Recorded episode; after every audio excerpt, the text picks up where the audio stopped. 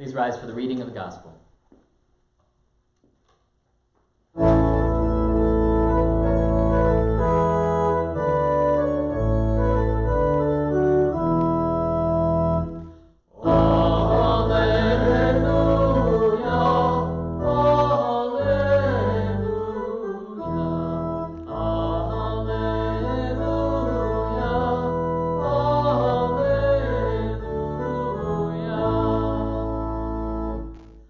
Gospel according to Mark. Glory to you, O Lord. When the Sabbath was over, Mary Magdalene and Mary, the mother of James and Salome, brought spices so that they might go and anoint him. And very early on the first day of the week, when the sun had risen, they went to the tomb. They had been saying to one another, Who will roll away the stone for us from the entrance to the tomb? When they looked up, they saw that the stone, which was very large, had already been rolled back. And as they entered the tomb, they saw a young man dressed in a white robe sitting on the right side, and they were alarmed. But he said to them, Do not be alarmed. You are looking for Jesus of Nazareth, who was crucified. He has been raised. He is not here. Look, there is the place they laid him. But go, tell his disciples and Peter that he's going ahead of you to Galilee. There you will see him just as he told you. So they went out and fled from the tomb, for terror and amazement had seized them. And they said nothing to anyone, for they were afraid. The Gospel of the Lord. Praise, Praise to you, O Christ.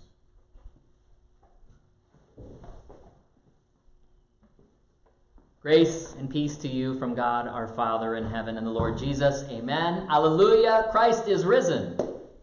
He is risen indeed. Alleluia. You got this. Yeah. Is this real life? It feels like we have been waiting a year to proclaim that good news. Christ is alive. The season of Lent, this time of reflection and preparation, has felt like a marathon never ending, an extended period of loss and grief that is still ongoing for us, with illness and death for far too many in our country and around the globe. How appropriate then that Mark's version of the resurrection ends with fear and amazement. We might feel that fear of the women too, who had been the last ones at the cross. They would now be the first ones at the tomb. And we wonder with them what's going to happen next in our world. They walked in the morning wondering how they would get in, how they would be able to access the body of Jesus to do the normal work that would come after a death. Many of us are ready to get back to work too. These women had a job to do. The, the body needed to be properly prepared. After all, he had died on the Sabbath. This was the first time they could get there at the light of day, the first light on the third day.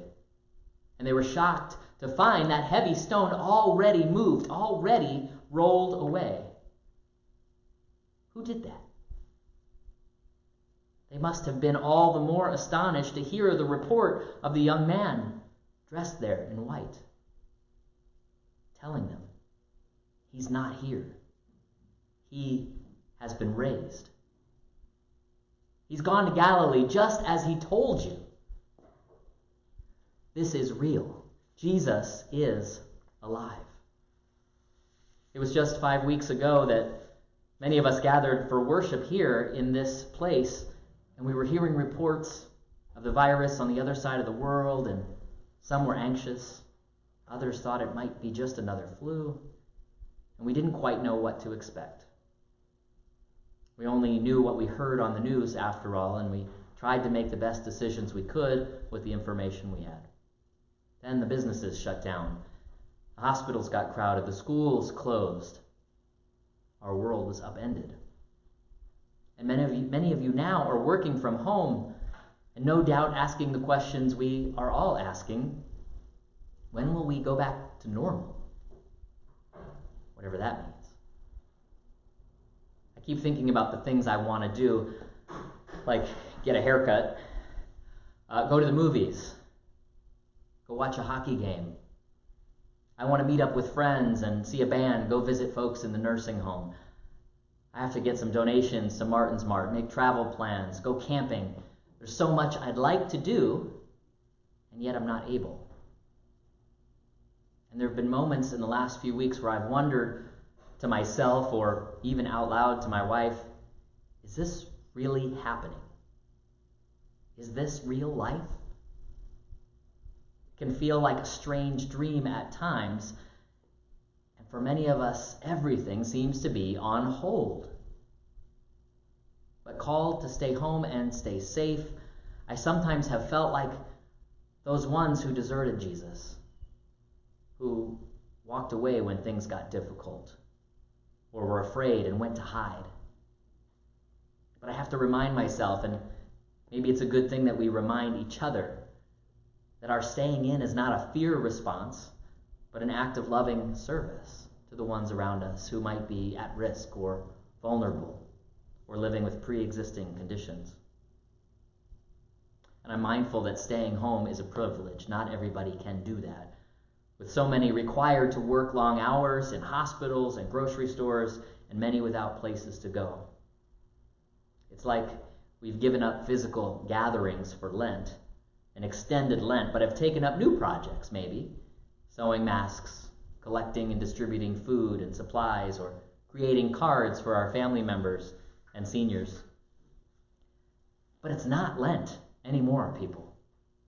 Today we mark the resurrection of Jesus. This is Easter Sunday. Even though it's a little different, things are not as we feel they should be. That's okay. What will we do? We do what we can. One of the things that I've noticed is that we continue to gather online, right? You're here. I see you. You see me. That's a privilege, too, I know.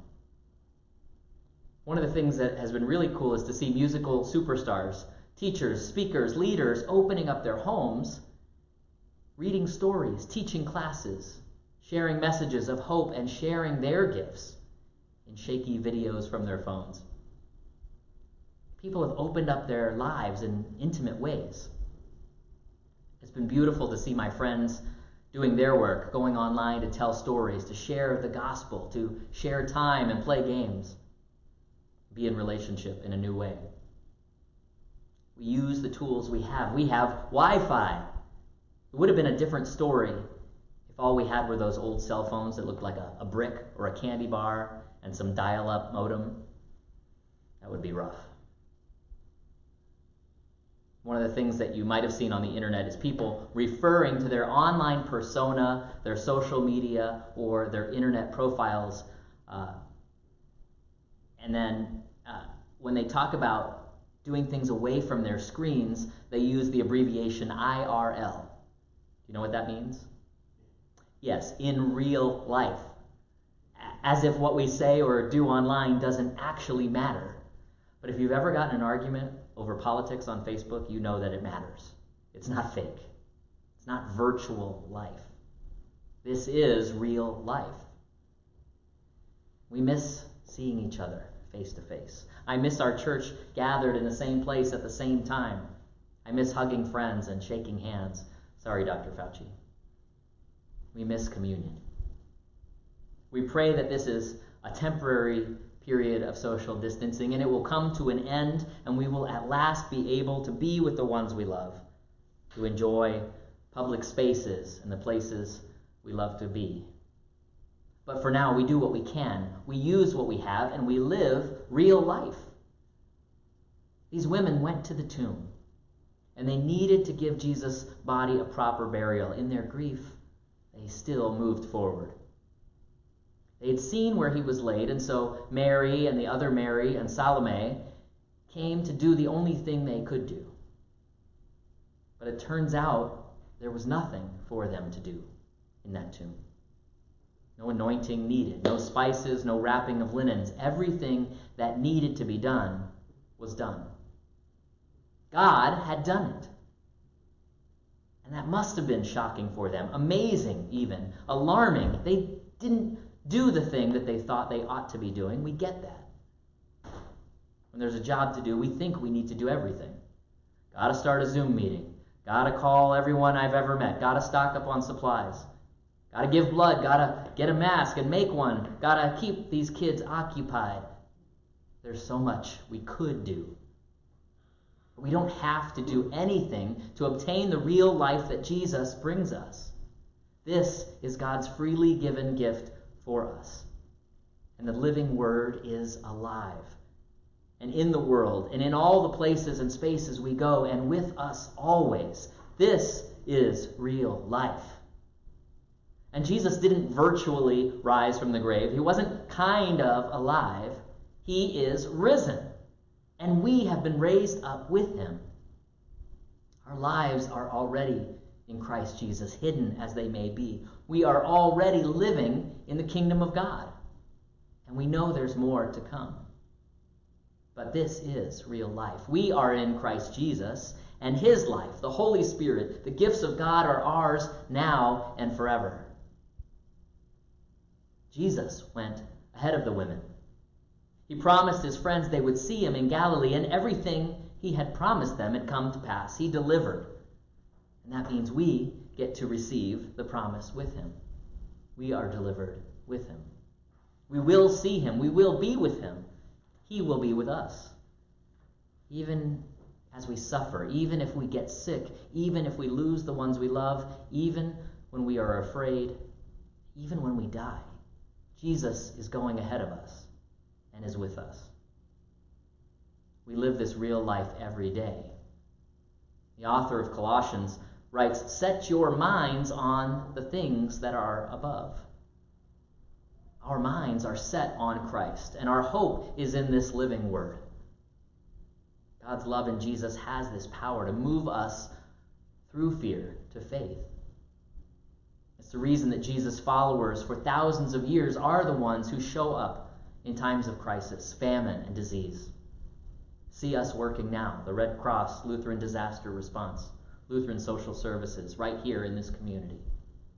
See us giving, see us praying, see us serving in all the ways that we do every day. Faith beats fear every time. Our lives are in Christ. We believe in miracles. We believe that God can do things we cannot do. God has given us the greatest gift of all in Jesus, who took the cross and died so that we would live this real life here and now and be with Him forever. The Easter message is that death has been defeated. The tomb is empty. The grave could not hold him. He was unjustly condemned, beaten, crucified, buried, and now he's alive. While Mark's story ends with fear, it doesn't stay there. Mary and the other Mary and Salome had to have told their findings to the disciples, who were no doubt also afraid, staying home out of their fear, hiding away. But the story got out, and the news was told throughout the world, and the doors to the kingdom were flung wide open. The reality of Christ's victory over death and sin and evil was shared throughout the centuries. And this good news is passed on to us, to you today, that we would not be afraid, that we would not live in fear, but in faith believe and know that we belong to Him. Christ is risen. He is risen indeed. Hallelujah.